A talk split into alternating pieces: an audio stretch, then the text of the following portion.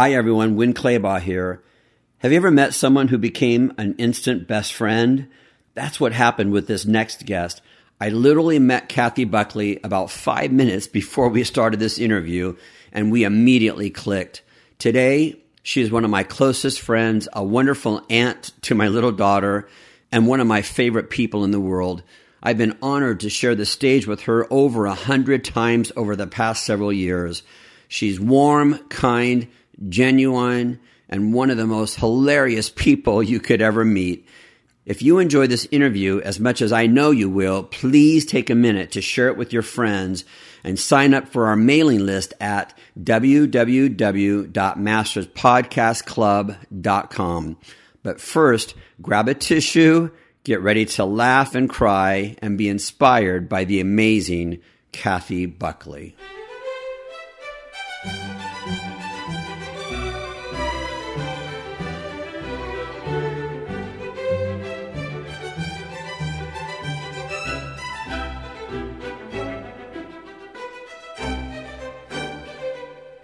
Hi, everybody. This is Winn Claybaugh. Welcome to this issue of Masters. And I met this woman literally five minutes ago. And uh, of course, as I walk up to her home, she screams at me from the street and then hugs me for the, a very long time the second I make it to her porch. And uh, here I'm setting up and just having the time of my life. And I know that our listeners are going to absolutely love, love, love this time that we have today with Kathy Buckley. Kathy, welcome to Masters. Yes, I'm so excited! Okay, I probably have more notes because I wanted to get this right in preparing for this interview. Um, I have to tell you, my niece Allison saw you speak uh, in Salt Lake City, and you just blew her away. And she's known that I've had this company for so long, and I've interviewed some pretty amazing people, including uh, your good friend Leeza Gibbons and Larry King and all kinds of wonderful people. And knowing that I had this company, she contacted me said, You have to track this woman down. You have to interview her. And you were so gracious. You immediately said yes. I don't think you even knew who I was, but you just said yes. Who cares? If we can get a good message out and help people change their lives and touch their heart, I'm on it. Well, I, okay, I'm going to read this, and I. It took me a long time to go through your bio, your website, uh, your book, because I wanted to make sure that I got it right. So I'm reading this, so bear with me because you need to know uh, and this is just the tip of the iceberg. So, Kathy Buckley is a, a comedian, award winning actress, accomplished author, a renowned inspirational speaker. You were billed as America's first hearing impaired comedian. Uh, you're a, a five time American Comedy Award nominee as Best Stand Up Female Comedian. As an actress, you are known for guest appearances in shows such as Touched by an Angel, you had a critically acclaimed one woman off Broadway show called Don't Buck With Me. Yeah. I love that. Uh, as a motivational speaker, you inspire hundreds of thousands of people around the world uh, sharing your story, obviously with dignity and courage and, and using humor as a teaching tool, which, you know, we love that. You wrote an amazing book called If You Could Hear What I See, which I'm going to get copies of that book today. So when you're not looking, I'm going to steal a few. You have an original PBS special, No Labels, No Limits. Uh, you received several awards as both writer and executive producer. Highly acclaimed autobiography theater play, Now Hear This, had its off Broadway premiere at a theater in New York. Uh, then you moved on to Los Angeles, where you received more awards, including, uh, love this one, Los Angeles Entertainment Industry's coveted Media Access Award as Best Play of the Year. As a comedian, you won fourth place out of over 80 comedians and soon began touring the U.S., playing major, major comedy venues, including Caroline's in New York City, Catch a Rising Star in Las Vegas, the Improv in Los Angeles, the Comedy Store and Laugh Factory in Hollywood. You have appeared on programs such as The Tonight Show, The Today Show, Good Morning America, CBS This Morning, Entertainment Tonight, Extra, Inside Edition, Turner Entertainment, and it just goes on and on. You've been featured in several national magazines, including People magazine, as one of their most touching stories of 1997. You have appeared on shows such as Stand Up Spotlight on VH1, Comedy Strip Live on Fox, Evening at the Improv on A&E, and Caroline's Comedy Hour also on A&E. You're also very, very philanthropic in several organizations that you have been involved in uh, see that award that you have up there with City of Hope. You have had your own story with cancer and and a hundred other stories, and so Kathy, I just can't tell you what an honor it is, and, and especially just walking into your home. Because oftentimes I'm honored meeting people, but just how you made me feel the second I walked in here and into your presence truly makes oh. this a special day for me. So thanks, sweetheart. You, I was scared of you. You wrote that book, Be Nice or Else. You scared the heck out of me. this nice stuff is not easy for me. I also told her before we started recording that, you know, we edit these, you know, to make sure that it sounds clear, you know, so I told her, hey, if you mispronounce a word, and she's like, I'm hearing impaired. I have a speech impediment. Yeah, okay. You're going to be editing until you're blue in the face. You're going to end up with what, two seconds of a film? I, I just love this. But you were actually, it wasn't until you were two years old before you were even diagnosed as being uh, hearing impaired, correct? I was eight. You were eight before I they knew eight that. years old before they found out I had a hearing loss. I was in school for retardation for several years before they found out I had the hearing loss. And I was eight years old, and that was a long time to go without language. Because without language, you can't protect yourself, you can't communicate, you don't know what love is, and all that. So I was in the school for retardation for two years before they found out it was just a hearing loss, and they called me slow. so, what was your life like up until that time, uh, until you were Actually, eight years old? If you really think about it, in that school back then, we won't say how old I am, you will have to add the numbers up for yourself. But in that school back then, they didn't have like special school for deaf and, and you know, and it was all kids with disabilities. Okay. So when I was in that school with the kids that have mentally challenged, I looked really smart. so you, you were top of the class I there. really was. It, was. it was the only time I was the top of my class. but we had, the thing was in that school, among these kids, there were no judgment passed. Hmm. And in that school, it wasn't what you couldn't do, but what you could do. And it hmm. wasn't the value of words and communication, but what your heart had to say. Hmm. So if somebody could have that, can you imagine a world where people didn't pass judgment, where people just focus on what you could do, instead of focusing on what's not there? That I have yet to figure that out. Why people focus on things that are not there is amazing. Right. But more importantly, can you imagine being able to communicate without words and knowing what's in somebody's heart? Because I think emotion is probably one of the hardest things in the world to communicate hmm. into words. You really can't, even if you love somebody so much, it's like you want to crawl under their skin. There's no words to say how much I love you, you know? And it's just, no words. It- Love you, I love you is nothing. So there's just the communication, but knowing how much that person loves you, that's a gift. So I got to have that for a few years of my life, and, and that's a blessing. At what point did you realize that that was a blessing? I'm sure at eight years old you weren't thinking that this was a blessing. Well, at eight years old, it wasn't so bad because half of the kids didn't know I was going through their lunches. I love Oreo cookies. What can I say? Milk and Oreo cookies, yes. No, at eight years old, I was confused. I was confused. I was lost, especially in my own home because the communication wasn't there for me. My eyes were probably bigger than my head half of the time. Uh, my brother caught on to the fact that something was not right with me. And um, he figured out that if he breaks something, all he had to do was point to me. Okay. and it was like, Kathy got it. And I'm like, so now I got to the point where now I'm learning to duck, even when I didn't have to duck. right. But it's amazing. You find ways to survive. In your book, you talk about the first time that you heard an audience laugh. Yes. Can you explain that? It's hard to explain that because, like I said earlier, there's just some emotions you can't put into words. But, um, wow. It was a time of acceptance for me. I spent my whole life being judged by hearing people and thinking I'm not good enough and I'm not worthy.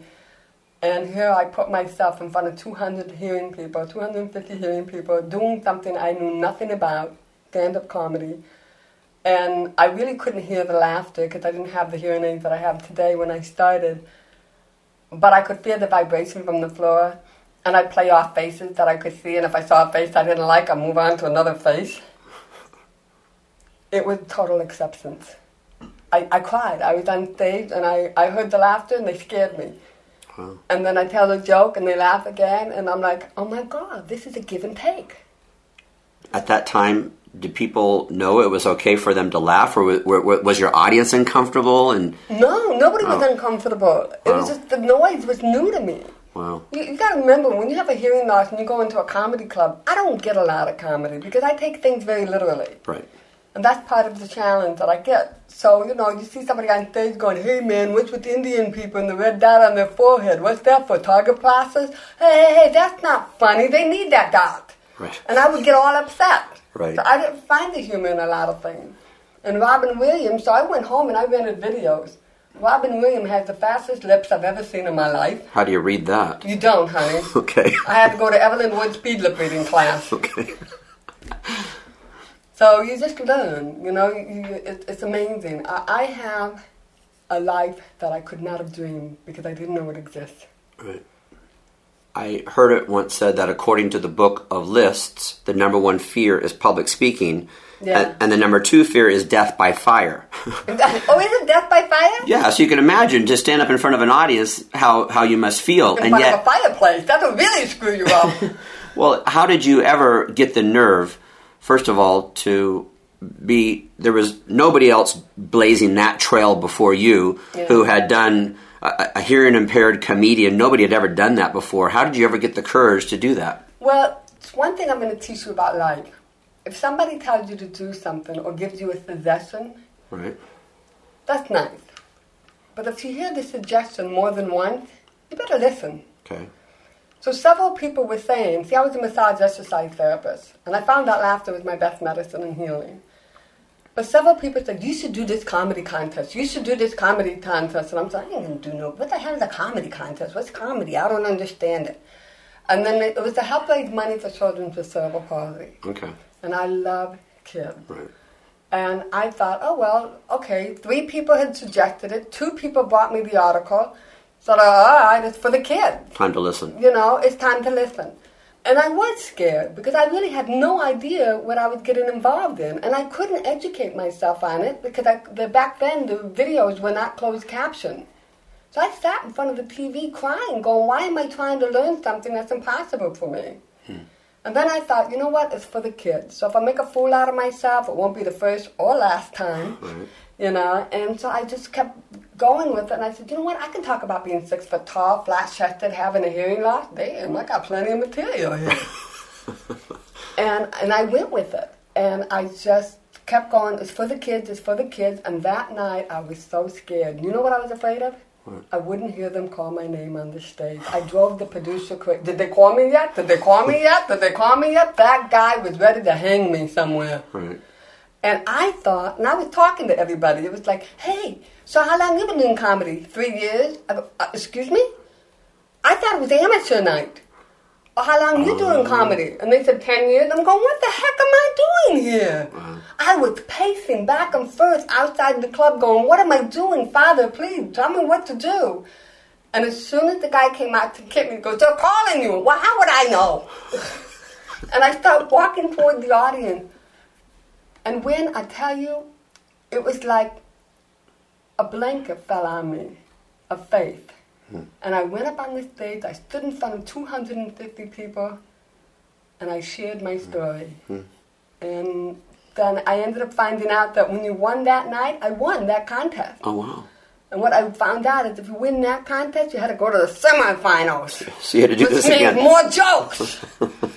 and that's how I ended up placing fourth out of 80 comedians who've been in the business from three to 10 years, and I was in it only for the two weeks. Wow. So there's an old saying, you want to make God laugh? Tell him your plans. You've been through th- quite a few other things too. Uh, tell us about your experience on the beach one day. Oh, I was laying on a beach sunbathing, and um, I don't hear music very well. Right. And I had a girlfriend who loved music. Okay. And what she would do is she'd put my back up against the speaker of the stereo, and she would sing the songs, and I can feel the vibration. And I would lip read her to try to imitate the song. And I went to the beach. I always took a radio with me so I'd look like everybody else. I'm bopping around. I didn't even know it wasn't on. what an actress, you know? Right, right. always trying to find your place to fit in society. I was Right. always trying to make myself look like, hey, I'm hiding this secret. Nobody knows about it that I can't hear, including me. I don't even know about it. So I'm sitting on the beach and I was laying on the beach and I never forget this because I saw the Jeep, the lifeguard Jeep running around on the beach. And I thought to myself, my gosh, the way that Jeep is running around, someone's liable to get run over. Never thought it was going to be me. Hmm. And all of a sudden, I heard this song, Billy, Don't Be a Hero. Do you remember that song? Oh yeah. Billy, don't be a hero. That And now song- you sing. Yeah, and I do. I, I taught myself through a Wow. balloon. So that song came on, and it reminded me of April singing the song. So I laid there for a couple of minutes, and then all of a sudden I felt all this pressure and blood on my face, hmm.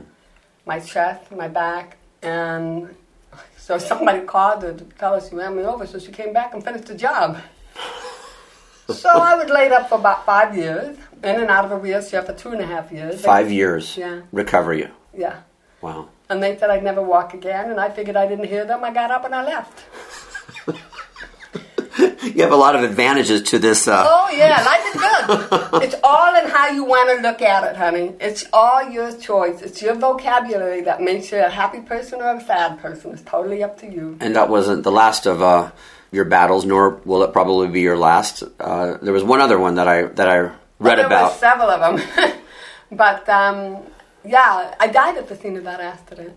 Did you really? Yeah, I saw life after death. At least I believe I did. You know. I want to write a book called uh, Wishful Thinking, and it will be a collection of stories of people who have had those types of experiences. Because I like what you just said, that you believe that you did. And so some people will say, oh, that was just wishful thinking. Well, all of life is wishful thinking. So the fact that you believe that it happened, for people to add value to something that maybe other people won't believe it, but you believe it and it has value for you. That it does, and it changed my life immensely. Hmm. Because you see, I spent the first 20 years of my life looking for three things that was love, warmth, and acceptance. And when I died, I got a love that's it's out of this world. I mean, a warmth and knowing that I am totally protected, an acceptance, acceptance as I am, totally as I am. And then I was given a fourth gift that no one had given me in my first 20 years of my life, and that was the gift of choice. Something, someone loved me so much to let me make the decision as to whether I was going to go or stay. And I just got run over by a Jeep, so I don't know if I was thinking too clearly. but I've never regretted the choice. Hmm. And the thing that I loved about that experience, I never knew a love like that. And I like to believe that when I came back, I brought it back with me. Hmm. And I want the whole world to see that love. I know I can't give it the way it was given to me, but I want to love as many people as I can while I'm here unconditionally because I know for sure, for a fact, that no one out there is junk. Everyone has something to contribute. Everyone has a gift within them. They just need to focus within themselves instead of looking to find a way to fit in a nasty society sometimes in the environment. Today is one of those days that I wish this were a video. Because first of all, if people could see your emotion right now, Yeah. I think you're just a big boob, and you. This is the third time you've cried, and we just barely started. Second of all, if I had a camera to kind of just show people the room that we're sitting in right now. In fact, when we walked in, you have a wall full of photos, and you said, "Hey, when those are my kids, Those are my babies. those are your babies," and uh, know, just people that you. Uh, I've met all over the world parents that have called me from watching me on television. I met a woman, she called me, it was so funny. She called me, she was, my daughter's deaf. And I said, I have nothing to do with it. it's not my fault. no, don't be getting mad at me, Missy. But I got this long letter and she was really worried. And you know, people get into a fear mode when something's different in their life. There's nothing wrong with a child with a disability. You just got to find out what their accessibilities are so they can move on forward. Okay. And um, so she went into a panic, and I told her, I said, look, I'm going to be in New York. You live in New Jersey. Well, let me finish my job in New York, and I'll come and visit your family, and let's see what we got to work with. Okay. And then I traveled around to find out what the schools were in her area. You know, if you take time, you can make a difference in someone's life, and it doesn't take a whole lot. All you do, I like to look at myself as a gardener. I plant the seed. I give you the seed, you plant it, you nurture it, you water it, and you see what you get. Hmm. Or God will take care of it for you. Hmm. So I just went up there, and Becca, wow, what a wild baby she was. She was all over the place. How old was she? She was three when I met her. And her mother became the most incredible advocate for her daughter. And when she was 17 in high school, she ended up being the beauty of Beauty and the Beast play. Are you serious? Yeah. My kids can do Are you serious? Yes. Yes. My boy, I have goosebumps. Oh my gosh. my, my boy Jordan, the one with the red hair up there, he um, he, I met him when he was five, and he was profoundly deaf, and his mother became a great advocate, and he just got accepted into Caltech. Wow. So my boy, who's in Florida, now lives next to me. Life is good. Life is good. It is. It's precious. Well, and it's there's something really cool about. I mean, you you obviously you have a name, you have a celebrity, you have uh, influence, and what you do with that is just incredible. And sometimes all it takes is probably a little phone call from you or a little note to somebody, and, and, and that alone, because of who you are and the name that you have, and people recognize you and acknowledge you, and um, I don't. Something so simple makes such a difference, though. Yeah, I don't look at me as a celebrity. I, I just see myself as an opportunity to make a difference. Wow. And if the celebrityness, of, it, the one thing about having a voice, and if you have a voice, by all means use it. Don't be selfish with it. Right. You know, people say, oh, my family, my family, my family. This whole world is a family. Hmm. Open your doors, open your arms, let people in. Nobody has to be alone. You don't count on just your family. I, my whole neighborhood is my family. Mm-hmm. I am so blessed to be loved unconditionally by my neighbors. Mm-hmm. You know, we pass out food, we go to each other, everything. I mean, in the summertime, they're all in my pool. I have a little pool where they all get out. Right. Life is great. And sometimes they say that the only time that you ever meet your neighbors is if there's a fire Yeah. in the neighborhood, and that's yeah. No, we call each other. We check on each other. You know, I mm. travel a lot, and, and I have like what six, seven keys to people's homes here. right. You want to go looking around? they're all they're all at work Oh, right now. We could go. look. Let's go. Let's go party. So, how do you find humor in after going through such major major tragedies that for some people would basically kind of be the end of of life, uh, literally or figuratively? I think you find the humor in stupidity, in uh, ignorance. You find the humor in realizing that this life is not as serious as we tend to make it. Hmm. I really believe that this earth is God's playground, and it's how well we get along here is how good our life can be. Right. You know, that's my belief. And so I just find the humor in the silliest things. I mean, people are funny. But have you always been that way, or did you have to teach yourself to be that way, No, or I- does somebody teach you? No, uh-uh, you don't. I think it's a gift. I'm not going to say I went to class to learn to be funny or find the humor in tragedy. It's a survival mechanism. I think when I was little, when I was in high school, you know, you go through that peer pressure and all that. It's funny because I never saw myself as funny, but when I went to my class reunion, everybody goes, "Oh my God, you were hysterical!" And I go, "How could that be?" But I remember I did the talking, so I wouldn't have to do the listening, Got it. so I wouldn't look stupid. But I have to ask the question. So, do you have to be looking at me to understand what I'm saying, or your hearing aids work well enough Well, that you can? We're, we're in a quiet environment right now, Okay. and my hearing aids pick up your voice, and you have a really good, strong voice. Oh, anyway, really? I've yeah. never heard that before. Yeah, Usually, me- usually people are telling me, "Shh, Hush, hush, you're, hush, you're too loud. You're too loud. Okay, but that works for you and I. We were meant to be. I, hello? Where have you so been all my life? so, in this environment, with just the two of us, your hearing aid would pick up my voice. Yeah. But when you're in, with a crowd of people, you need to be watching people and Well, I reading still their. need the lip read because lip reading is like I don't trust my hearing aid because you got to remember I went through years without my brain is not had not registered to listen to separate words and sounds. So if we're in a gathering with a lot of background noise, I can't pick up your voice, so I would have to totally count on lip reading because the background noise will pick up my hearing before your voice. Now, at what point did you? And again, you have had a huge career as a comedian. Yeah. You have played the best venues. Yes, I have. Um, you have been on the best TV shows, uh, comedy shows, Mm-hmm. as well as your appearance on The Tonight Show. Who was the host? Jay, Jay Leno. Uh, what was that like? That was awesome. Jay was awesome.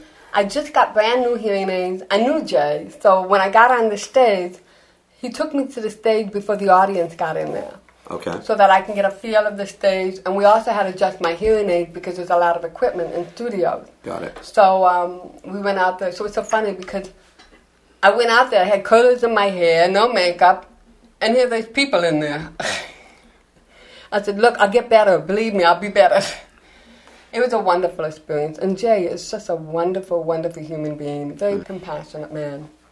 Well, as long as we're talking about it, what are some of your other favorite moments and memories of entertainment or TV work or uh, meeting different celebrities. Um, but before we started recording, we realized that we both know Leeza Gibbons, and so we jumped on the phone and we both said hi to Leeza. That was awesome. That's what I meant earlier by because Leeza is a celebrity, and, and the fact that she uses her celebrity, the fact that she has a name, and people, oh, there's Leeza, and they want to hear what she has to say. So Yeah. she uses that in such a great way, and so. You know, what other you know favorite memories do you have of? Some of the people that really made impacts in my life is Anthony Robbins, motivational speaker. and you, Um, you've done events for him. I've worked with him many, many times. I consider him a little brother because he's just he's just this awesome human Little being. brother? Well, yeah. He, he ain't so little. Hey, he's younger than me. He's my little brother. Oh, brother. younger. Got it, got it, got it. and um, he's just an incredible, compassionate, passionate man about wanting people to live their lives to the fullest. And um, Suze Orman, and I, I just adore her. I love people who want to make a difference in other people's lives. Hmm. I've met a lot of celebrities, and I love celebrities that, like you said earlier, will use their name to make a difference in society. And make, so I work with a lot of people who are always contributing, hmm. and that fills my heart. Hmm. And I think if anybody's feeling blue or down or out in life, get off your butt and get out there and give to someone else. I don't care if you bake cookies for your neighbors. I don't care if I take in my neighbors' garbage cans back mm-hmm. into the house because they're all, you know, at work. But contribute. Do something for someone else. It's not always about you. Hmm. And I realize it isn't about me. It's about what's around me and what can I do to contribute. What can I do to put a smile on someone's face or put something in their stomach. I have a school, no limits, after school program, deaf and hard of hearing children. My kids have no language. They come in at five years old. They don't even know their names. I refuse to see another child grow up with a hearing loss and not get an education. I lost out on my education. I want to see our kids that all have an equal opportunity to a good education. Is that still happening a lot today? That Yes. uh, kids who are hearing impaired are not getting opportunities? Well, a lot, I just had a boy that was eight years old came into the office, and his father was saying that they diagnosed him with autism, and he just has a hearing loss. Wow. So, and that was not just, he came in two years ago. His name was Ramon, and his father was so passionate about trying to help him. We find out it was just a hearing loss, and now we can't shut him up for anything. it's like, hush up, Ramon. The same thing happened to you. You know, I know, Um, it's true. I don't shut up. I think some people think that to make a difference, though, means that they have to be able to write out a big old check to some charity. And I like what know, you that, just that, said. That bake- doesn't feel good. That only feels good for the moment. If you mm-hmm. go out there and put your hands on something, what do you mean by hands on? you know, feeding the homeless. You know, like I went and I fed the homeless in Santa Monica when I first came out to California, and it was my first experience. I guess I don't know where you're supposed to draw the line, but these people were looking at the, their heads were down. And I said, look at me, I'm talking to you. I gotta see your lips. Poor homeless people, just feed me already. Will you leave me alone, lady? But I just like, and before you know it, I'm doing a show at this place. I'm goofing around with everybody. I'm hugging everybody. I stunk like hell by the time I got home, but I didn't mm. care. I didn't care because these are all God's children and we're supposed to be having fun. And we were celebrating that day, and half of them didn't have their teeth. I asked them if you want me to chew it for you and then give it back to you. I didn't know what to do for these people. But you got, you know what? All of us seems to keep our mouths shut because you know I'm the person who says what you're thinking, and that's what makes people laugh. you know, I say I it like get I it. see it. Got it, I get it. Scary, ain't it? Isn't it, though? Woohoo! So, um, you write about your friend Anne Baxter. Who's Anne Baxter? Anne Baxter was an actress. There's a picture I have of it down there. Um, she's the actress who used to play uh, Moses, Okay. and she was awesome. I remember when I first came to California, she took me to a restaurant where they had all these fancy food, chasing. It's not here anymore. And they didn't have any menus. They didn't have the price to the menu, the food. Right. So I thought everything was free. and then I, she says, "Oh, let me have. Here's the one with the price." And I'm going, "What do you mean five dollars for corn? Everything you had to order separately?" But she was just awesome. But what was funny, she had an assistant, and she was from England. And Dottie was 80 years old, and she was as precious as they came. And I thought Dottie had a speech impediment because I never heard anybody with an English accent before. Oh, how funny. So I kept correcting her speech with my speech impediment, which is really weird.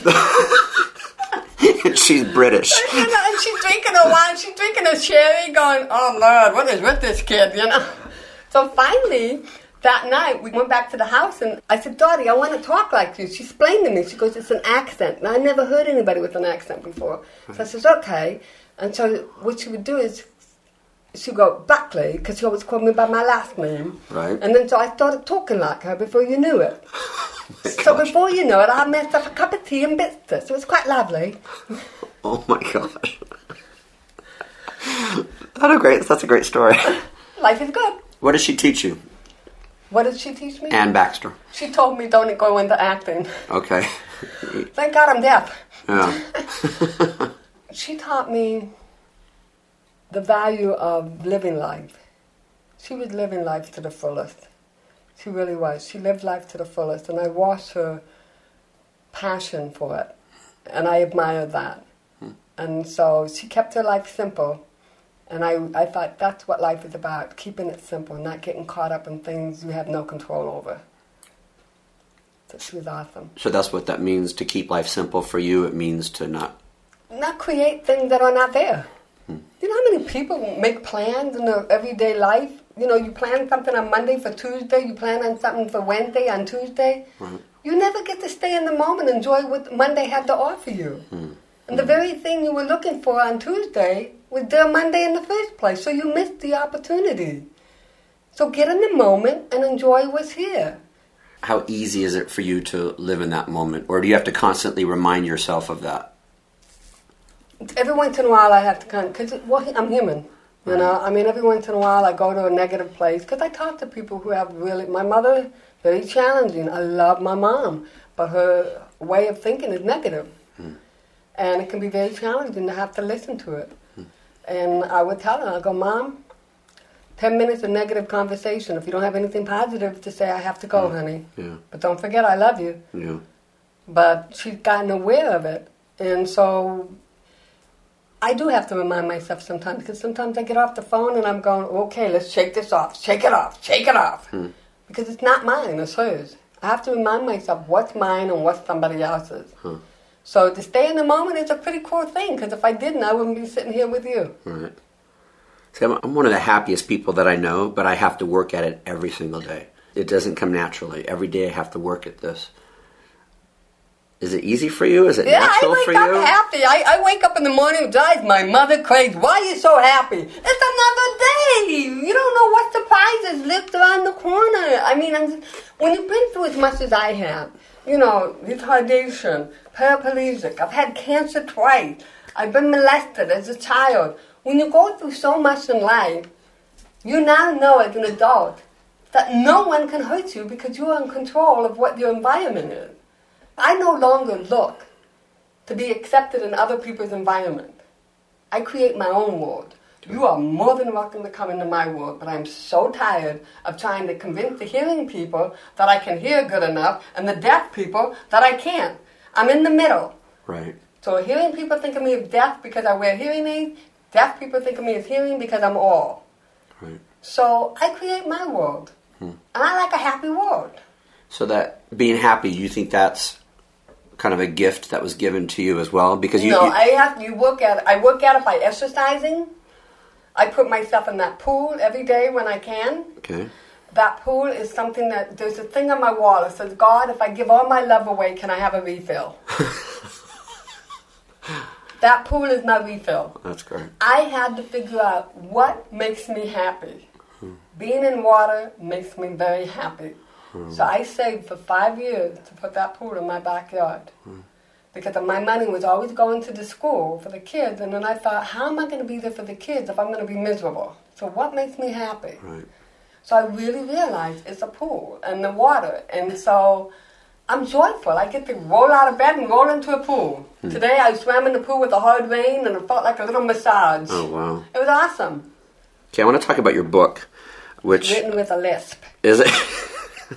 There's, there's there's a couple of chapters in the book that I, I love the titles of the chapter.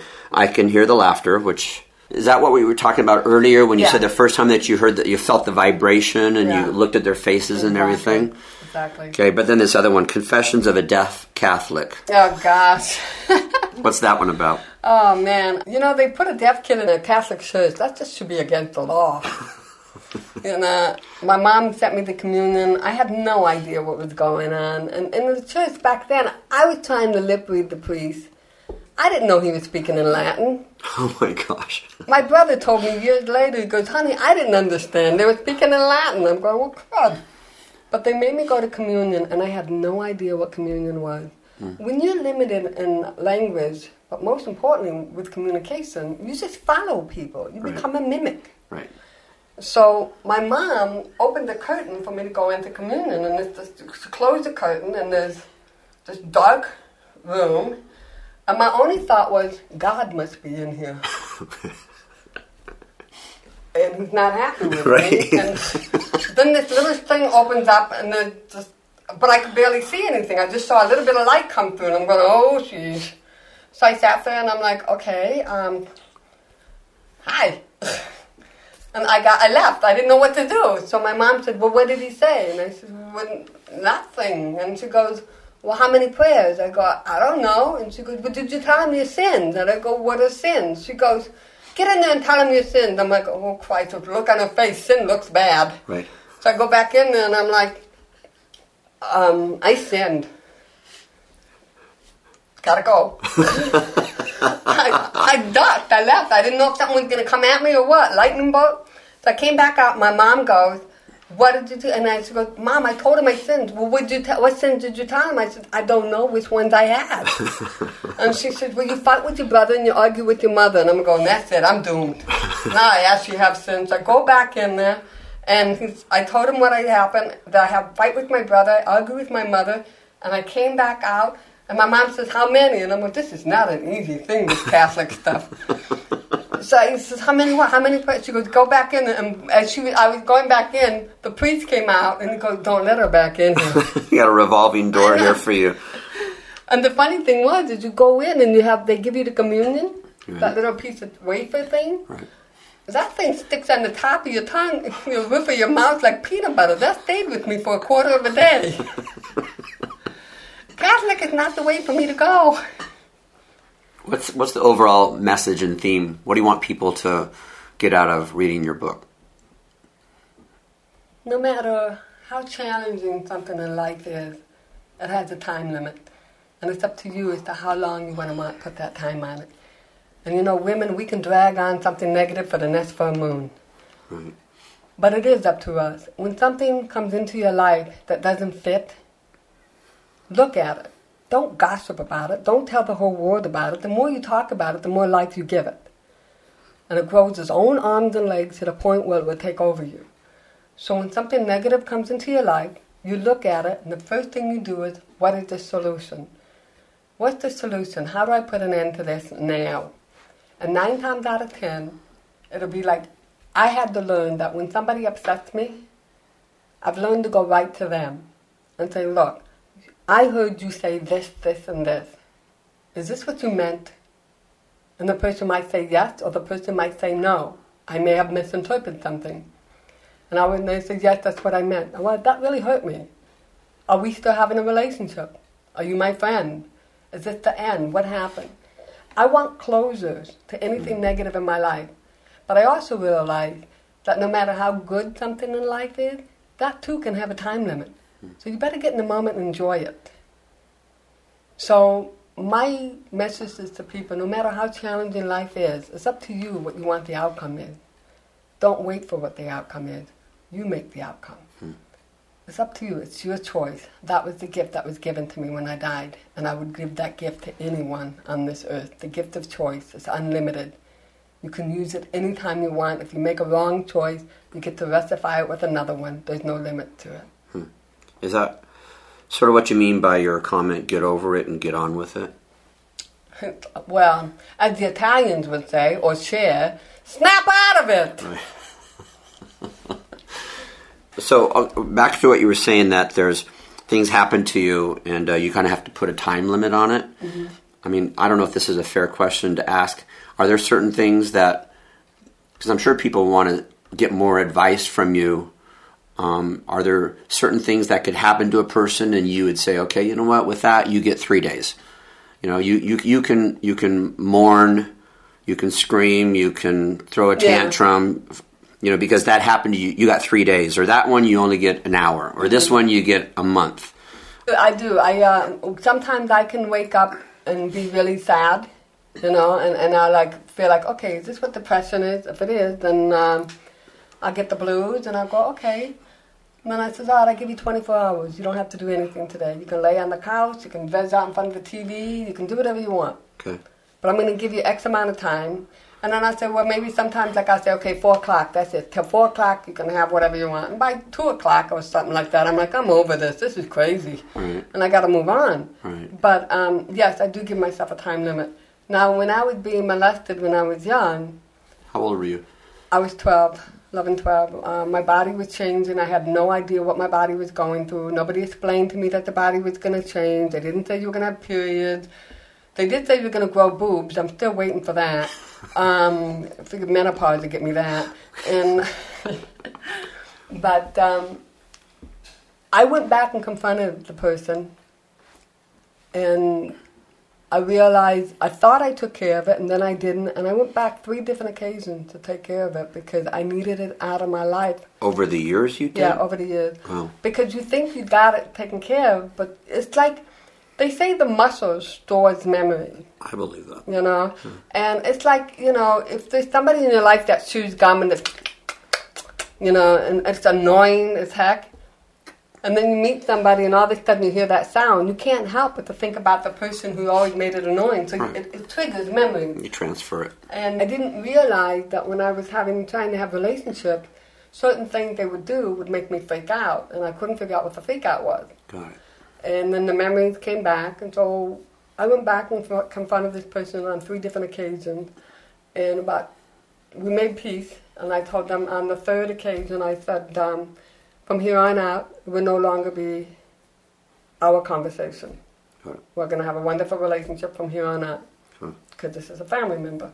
Right. So, about three years ago, I made this care package for this person at Christmas, and I made all these gifts for him because he had really a bad, he was having a bad challenge in his life, and I made all these gifts and I wrapped them up and I send them out and um, and I get a phone call and he goes, "What's all of this?" I go, "It's Christmas," and I says, um, "Well, what am I supposed to do with all this?" There were a bunch of stuff. I says, "Well, every morning you get up, you open a package."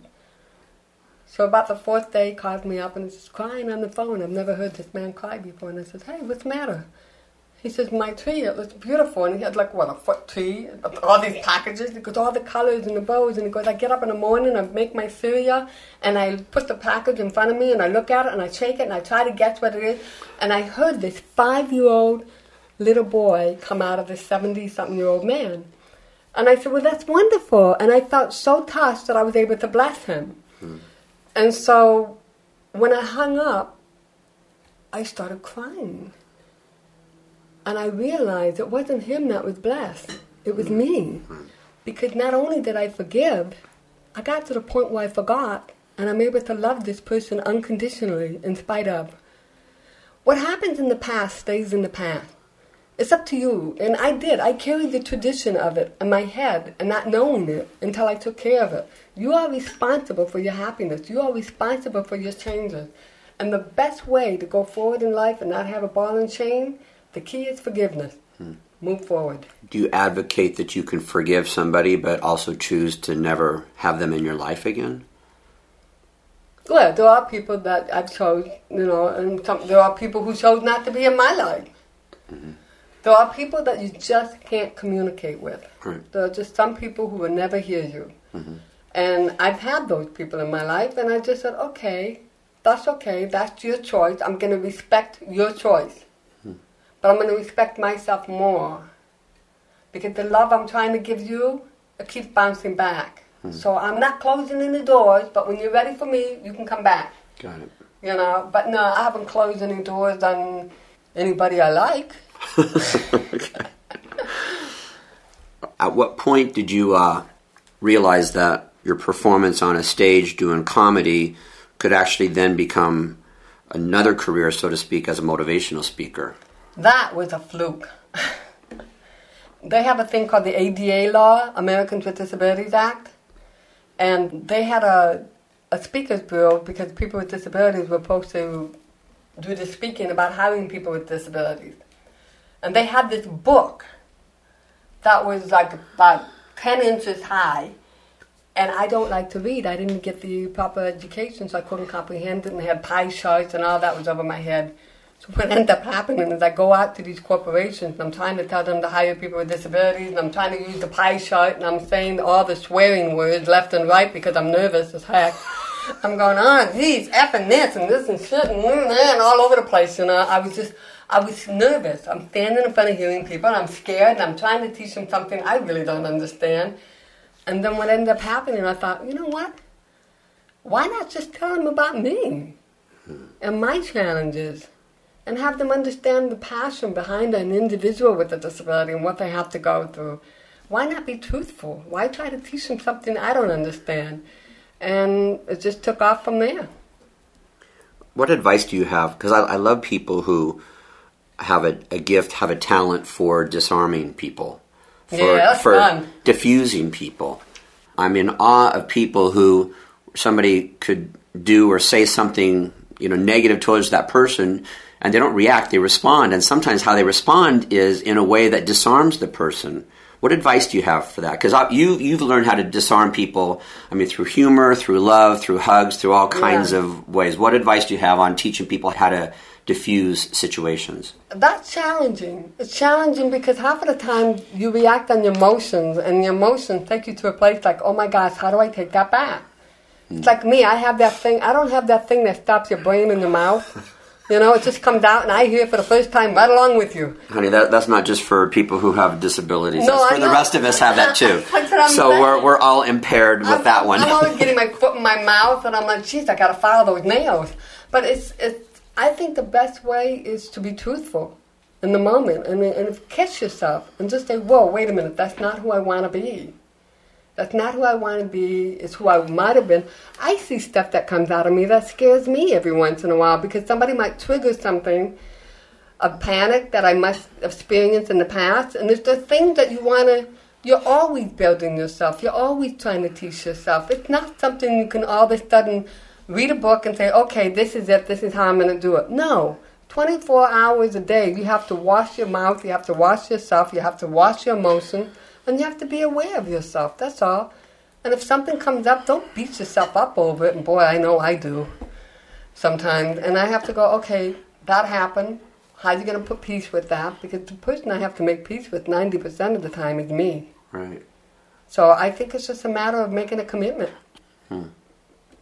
What is some of the biggest misperceptions that you would like to clear with people about hearing impaired or, or any kind of uh, disadvantage? I think the probably the biggest disadvantage that are out there today are attitudes.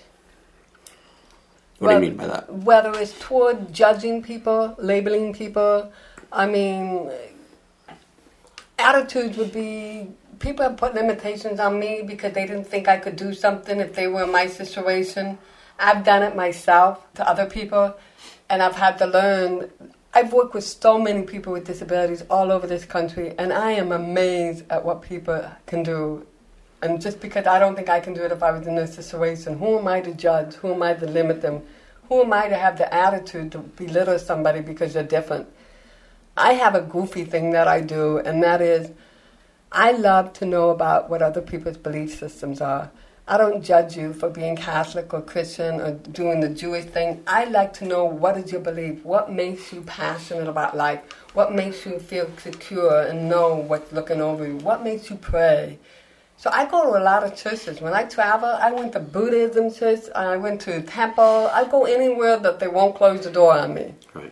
You know, I bring cookies so they don't close the door on me. But um, I think attitude is probably the biggest thing that's out there. It can be a good one or a bad one, and it's up to you as how you want to drive it. Actually, I, I, would like you to talk about that a little bit more because whenever I'm in front of my own students that come to my schools, um, I'm always saying, you know, if I were to line up here on the stage leaders of the beauty industry and ask them, hey, in hiring one of our graduates, what's more important to you, their skill and their talent or their attitude? You know, what are they going to say? And, and they, the whole audience, they know it's, it's attitude. I'm going to get further ahead in life because of having a good positive attitude. What advice do you have or thoughts do you have about that? Oh, I believe in that. I mean, it, having a positive attitude is a choice. Now, there are some people that actually just have it naturally, and I want to slap them silly because they don't have to work for it, you know? Right. But I have to work at it at a point because I've had so many judgment put upon me Right. that there's still memories in my muscles. Got it. But I believe that you can have a good attitude, and it's just a matter of making a choice. I mean, I gotta tell you, like your book said, be nice or else. Being nice on a regular basis will give you a positive attitude. Mm-hmm. You know, laughing at nothing will give you a positive attitude. I wake up in the morning and I, the first thing that comes out of my mouth, "Good morning, Jehovah. What do we have in store for me today?" you know, and a big smile goes on my face. And then I get up and, and I make sure if you physically make yourself smile, even if you don't have nothing to smile about, physicality, your body will start feeling joy. Your body reacts. Uh, And then you would start bringing in the attitude. I think the thing that gives me a positive attitude, and I know it may sound goofy, is feeding myself properly, not getting all the bad food in me, because that can do something to me emotionally. Exercising, mm-hmm. surrounding myself with wonderful people, especially kids. Kids are amazing to me. They just come up with the darnest things, I swear. I mean, they have little lips. They always look like they're whispering. And I want to smack them, but that's against the law. And but yeah, I think attitude is a choice. I think it's a choice. I believe that. My heart is it's up mm. to you what you want to believe. And one of the things that changed my attitude was I had a journal, and in the journal, every night before I went to bed, I would have to write in it all my blessings for that day. And there were days where I didn't feel like I had any blessing. And I just didn't feel like, well, this is a bad day. And then I just wrote in there and I said, you know what? I woke up this morning and the day is over with. so that was your blessing. yeah, that was my blessing. The day's over with. Let's start new tomorrow. You still do that? You still journal like that? I do it in my head. Okay. I mean, I, I think of right now as a blessing. I get to meet an incredible human mm-hmm. being. I get to share. We get to hopefully make a difference in somebody else's life with our conversation. Mm-hmm. How much better can life get? Mm. We're making our contributions. This is a gift. So this is a treasure for me. So this is absolutely a blessed filled day. Hmm. It is true though. I mean, I think the best gift, I never forget a woman asking me, she goes, well, what's the best gift you can give your child? And everybody says, oh, love, love. And I says, love is nothing. No, the best gift you can give a child is to be an example of what happiness is. Hmm. Be an example. Kids learn from what you do, not what you say. Hmm. So be an example. Be joyful. Be successful. Be giving. Let them see the best of you, and they will follow that. Wow. You know, you can't tell somebody, now you better be happy. It's like my mom. She's just always negative, negative. I always thought it was my responsibility to make her happy. And when I found out, I got miserable. Hmm. So one day I said, well, you know what? Why don't you just be happy and be the example? And it's amazing to watch the transformation. Because now she sees somebody happy and giving, that's something she's not used to seeing. Hmm. And so she's starting to learn without having to say anything. You can't tell somebody what to be, hmm. but you can give them choices. You can give them opportunities by sharing. I have a beautiful godchild, Julia, and she's 15 now, and I've learned more from her than anybody in my life. Hmm. And she's and it goes both ways because we have total communication. We talk about anything and everything. And I believe that every parent should give that to their child before they go to bed at night. Anything on your mind, anything you want to share. And I think parents should share with their kids who they are.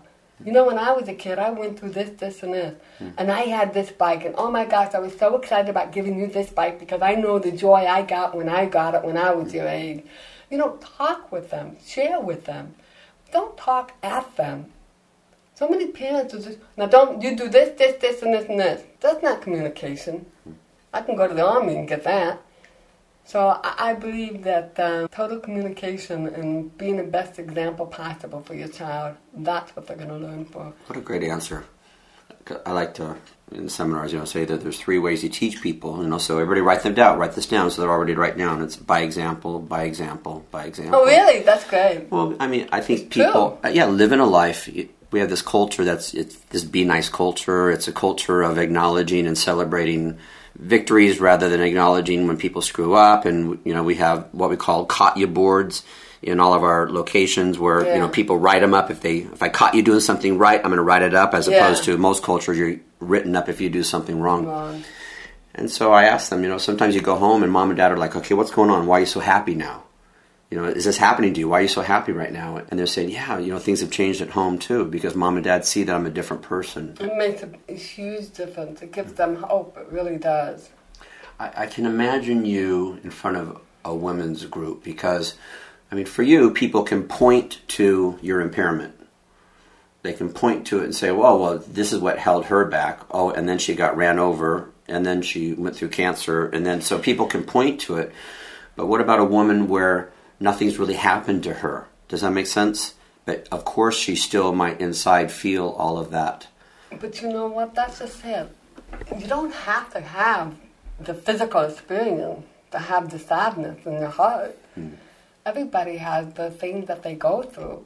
You know, um, my physical challenges, eh, whether a hearing loss or run over or molested, whatever it might be, there were nothing more than gifts in many ways because it gave me strength. It gave me the courage. It gave me an understanding to know what this is gift called life is to be lived, not to be put down, not to be put in a grave before my time. It is to be lived. And I believe that people have a tendency. I've met people who's had the perfect life, the wonderful parents, and everything like that. But it doesn't mean there's not something that's hurting their heart. Mm-hmm. And it could be that they need to, you know, and one of the things I had to learn, it's a hard thing to learn too. I'm a fix it person. Hmm. I want to fix everything for everybody. But one day I realized I was helping this person out. And I had to ask God, I said, God, am I getting in the way of what she's supposed to learn? I have to know what to fix and what not to fix. And I also have to learn that if I'm going to help somebody, they have to ask. Because I find that sometimes you want to help somebody because you see what needs to be fixed, doesn't necessarily need to be fixed. Hmm. And that person's not ready for it. So I have to learn to sometimes to step back. And so I've learned over the years that if you want my help, let's talk about it. Or if I see something that needs to be done, I'll say, you know, can I give a suggestion? It's really important how you approach people that are going through challenging times. And it's, can I give a suggestion? If the person says no, respect it. Hmm. I would love my mom, and I respect the choices that she makes. And if she chooses to have a negative vocabulary, then I can't stop that. But I can change the way I want to look at it. Mm-hmm. And I don't want it to affect me. And by not affecting you, you kind of broke that cycle, so to speak. Yeah. Yeah. Yeah, and we have the most inco- we had a hard relationship growing up, hmm. But we have the most beautiful relationship today, hmm. and it's all because I took the label "mom" off of her. What do you mean by that? Well, we all put labels on people, and we have expectations of them. Because of the label. The labels, and when I took the label "mom" off of her, and I said, "Who are you?" And I saw this scared little girl Oh my gosh. who use a mouth to hide her fear. And I just said, Well, I'm going to love you in spite of you. I'm going to love you whether you love yourself or not. And that's what I've learned to do. And just recently, she trusts my love. She doesn't trust anybody. But I would do anything for her, and she knows that now. And I have fought my whole life for her to love me. And she's never going to be the mommy kind of person. And I am the mom now. And she's my little girl. And that's perfectly fine with me because all I wanted was to love her. Hmm. What a gift to give yourself. Wow. I've thought about that a lot, you know, about labels, and I've talked about it in seminars. And I do these little activities where I put these labels on people, but they don't know what their label says, but they Yeah. know they see each Oh, other's see. labels and they treat each other according to that, and they don't can't understand why why are you treating me this way, but they don't know what their label says. Oh, wow. But I've never heard somebody talk about how maybe we need to remove the label of mom from our own biological mother to be able to, or from dad to be able to love dad and see him in a different way. boss. Wow. You know, people go home from work. My boss was an idiot today. He was driving me crazy. Then, uh, wait, wait a minute. Let's take the label boss off. Maybe something happened in his personal life, and he just Mm. didn't know how. He directed in the wrong direction, and you were the target. Don't ever really take anything too hard. That's not yours. You know, you don't know what another person is going through. Be Mm. respectful. Let them go through what they have to, but don't take it with you. It's not yours. Does that make sense? It makes a lot of sense. But people do. They go home and they go, he was so mean and da da da da da. And then they carry it on for three, four days. Then they can't face the person and then they want to diss them and die. This is why people get stressful. Yeah. They start judging. One of the worst things that people can do in their life, for me, is think for somebody else. I wonder if he's thinking this. He could be thinking that. I'm going to tell you something. Don't flatter yourself. Nobody's thinking about you. But you waste so much time worrying about what somebody else is thinking that that person, especially if it's a guy, believe me when I tell you, he's not thinking a darn thing. Is that so funny? I have to read this part again Okay. so that I get it right because uh, you are very philanthropic and it is important to you and it is who you are to give back. And so, just you know, by way of more information about you, that you serve as the national spokesperson for No Limits, which is is that your nonprofit? Did you start that organization? No, I worked with it. We started, um, Michelle Adams, Chrissy Adams, she started this school. We started it out as a, um, a theater group. okay. For deaf and hard of hearing children, and then she led it into this after school program. She's an incredible, incredible pathologist, and that's what she started out, and she's just been amazing. And I've been totally supporting the school with her. How many kids? I'm the spokesperson. So how many kids are? We have, uh, I think, 50 some families, but we have 320 families waiting. We just don't have the finances to keep Wow. it going. Well, how do you raise money for that? We, we have walkathons, we have galas, you know, whatever we can, and we get what we can. What's your budget in a year? Do you have any idea? Well, each child costs us about ten thousand dollars a year. Uh, Washington Mutual Bank, which is now Chase, they had donated two top floors of their building in Culver City, and that's where the school is. So we don't have to pay rent and we don't Wow. pay utilities. So we're very, very blessed in that way. You also received the Woman of the Year award from the Oralingua School, Yeah. American Hero Award from the City of Hope as the Role Model of the Year, Toastmasters International Communication and Leadership Award, Dole Foundation Media Awareness Award for your dedication to people with disabilities, National Council on Communicative Disorders, Individual Achievement Award, and the Hear Now Help America Hear Award for your commitment to children.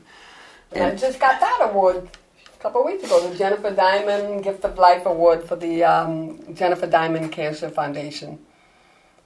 I like that one. It's a big diamond. That's beautiful. Thank you. two bouts with cancer, and you actually chose a different path for recovery. Yeah. You you chose a holistic path. I mean, I'm sure you. Well, I'm the sure you first did one both. I okay, did. right. The first one I didn't because I didn't understand. Again, um, when I had it, I didn't understand what was going on. When the doctor told me, he didn't use the word cancer, he used another word for cancer, and it was like, well, what's that? And he said cancer. When, when somebody said that, why is it that cancer automatically goes into your mind as death? Right. And it shouldn't. It should mm. go in your mind, okay, we got a disease, we got to work with this. Right. How can we make it fit up? Well, I went through the surgery and everything, and then the second time, the doctor, six months later, the doctor called me up and said we didn't get it all. And that's when I went back and started giving back everybody stuff that I was carrying. The person who molested me, I went back to that person. I went back to my mom, told her thing. I went back to anybody, my brother, who, you know, who I love and adore. Anybody that I thought that I was holding on to the negativity stuff. And I started giving everything back. I changed my diet, I changed my attitude, and I started saying, you know what, I'm going to take charge of my life. I am so sick and tired of everybody poking and probing me, telling me what's wrong with me. I need to find out what's right with me. Mm-hmm. And find out what is my passion, what is my desire, what makes me happy, what brings me joy, what puts a smile on my face. I have always been surrounded with kids. I have 13 kids in the neighborhood that call me Aunt Kathy. Mm-hmm. I hate Christmas. Um, God has always blessed me with a child in my life. I have a little boy across the street that I adore. His name is Tyler. He's five years old. He's going to have a little brother in at the end of the month. Hmm. The parents are so cute. She said, now you're going to be home at the end of the month because she's going to have induced labor. So she goes, I want to make sure that you're going to be here. So they made it around so that I can be here to take care of Tyler. Mm. So I've always find out, you have to find out what you, what makes you happy. And if you really think about it, I realized it has to be things that brought you joy when you were a kid. Hmm. And one of the things that brought me great joy when I was a kid was humming, because I love the vibration. So humming my thing, and swimming. Those were my. I love being in water, and I said I should be able to keep those things in my life. Hmm. When I'm in this house alone, I swear, if you had a video camera in here, they would say, "Let's lock her up. Get that jacket on her. Put her away." the noise that I make by myself is amazing. Yeah. So that what you just described, all of that you just described of first of all, you know, going back if you were holding on to some anger to go back to those people to kind of clean those things up. I gave it all back to them because yeah. I believe that stress causes cancer. Okay, so that was your holistic approach to all of that. That was my holistic approach was to let go. Okay. I let go of stuff that's not mine. How fabulous for people to learn that lesson without having to have cancer on their plates as well. Oh yeah. I mean, you don't have to wait to have cancer to then do the stuff that you just recommended. Yeah, it's like it's like wow. so many people there. You ever hear that term? They're carrying a lot of baggage. Yeah. Well, why don't you just open it up and take a look what's in it instead of carrying it, and then find out what's yours mm. and what's not. Right. And give it back to them. Wow, what a you process. Know, you know, it is a process, but you want to know something? When I looked at my mom and my dad, they both did the best they could with what they had. Who mm-hmm. am I to judge to say that if I was raising me, it would be I would have done this, this, and this, and this. Mm. Well, well, because you know what you need now, but you didn't know what you need when you were a kid, mm. and neither did they. Yeah. They weren't educated about my deafness. They didn't understand. So who am I to judge them when I still had food in my stomach and clothes on my back and a roof over my head? Yeah. So they didn't know how to love and hug and be affectionate, you know? That's okay. They're still my parents. Hmm. It says in the Bible to honor your parents. Hmm. So I moved 3,000 miles away. I didn't know I was honoring myself. No, I believe that too. I call my mom and dad every single day. Me too. Yeah. My dad's 83, my mom's 81. I mean, how much longer am I going to be yeah. able to, to have that gift? Who am I to say, Mom, you did this wrong, you did that wrong? Right. You know, uh, wait a minute. We baked cookies. You know, the more you think about the negative stuff, you forget the good stuff. You know, n- nowadays when I, my parents live in Utah. They live out of state, so of course when I go there, I stay with them. Yeah. And I turn down all other dinners, so I don't see anybody else while I'm there. I just want to be with mom and dad. But yeah. all my siblings live there. They all live close by, and so yeah, they get together with mom and dad, but it's for dinner. I'm telling them like, you know what, pack a bag. Even though you live down the street, pack a bag and go spend a couple nights at mom and dad's house because it's this whole oh, it's this wonderful. comedy routine at night. It's hilarious, and first thing in the morning, it's just and they're missing out on all of that. It's hilarious, the whole thing. So, well, no, it's, it's, we really should learn to respect who's in our lives. So, if you were in front of a bunch of kids, let's say, I don't know, sixteen to twenty-five, what would your message be to them? What's what's the thing you're really uh, would be just young adults. Young adults don't be a follower. Don't try to fit in where you really don't fit in. Find out what your passion is. Find out what your desire is. When I do colleges, I always raise, I ask my students, my audience, I go, how many of you are afraid of your future? And almost every hand goes up. Mm-hmm. And then I ask them, I say, so how many of you are picking your career choice, believe that whatever career choice you make today is for the rest of your life? And they all their hands go up. Oh wow! And then I asked them, I said, "So how many of you picked your career choice out of somebody else's suggestion?" A good portion of the hands go up. Okay, you know. Wow. And then I said, "Well, let's think about it. Let's pretend everybody's 20 years old." And I says, "Now." You're 20 years old, you just left mom and dad's house after all these years of them telling you how to wash your ears and do this, do that And now you're in college and you can't figure it out if the fabric softener goes in the washer or the dryer. and you're going to tell me you're going to make a career choice for the rest of your life? Hmm. I tell them, I said, look, every choice you make is for today. Hmm. Whether you want to keep giving that good choice life, that's what you go for. But I know doctors and lawyers who've gone through college, opened up their own practice, and are now stand up comics. Wow. So nothing is permanent. Don't stress yourself out. Enjoy the journey. Wow. Now, let's say you're in front of a bunch of bosses who have control over work environments employing a bunch of women. What would your message be to those bosses? Anybody who's in charge of anyone in a workforce needs to learn how to be grateful and appreciative. Mm-hmm. They need to give compliments they need to say thank you. You did a great job. I really appreciate it. Because the more you're grateful and appreciative to your employees, the more they want to do for you. Hmm. But the more you just dish out the mouth, the more they're going to back up. That always saying, what is it, honey attracts flies or whatever the heck. You're hearing people come up with more sayings. I, I came into I've this never, world. Well, I never got that one either, so you're okay. And not only that, but every once in a while be giving. What do you mean you know, by that? What would that look like? Lunch. Wow. Treat a lunch. Hmm. Give a gift card to a, a restaurant. You know, hmm. you want your employees to work for you, and you want them to be trustworthy. The more you're giving and caring hmm. and appreciative, the more they're gonna. It's, what you give is what you're gonna get. Hmm. That's all there is to it. It's a law of the universe. Yeah. Not just the law for good bosses. Exactly. Sometimes a boss thinks, well, I gave them a bonus, therefore I rewarded them. Well, that's the same saying. Like when I make a contribution, I write a check. You did nothing. Right. I hear you.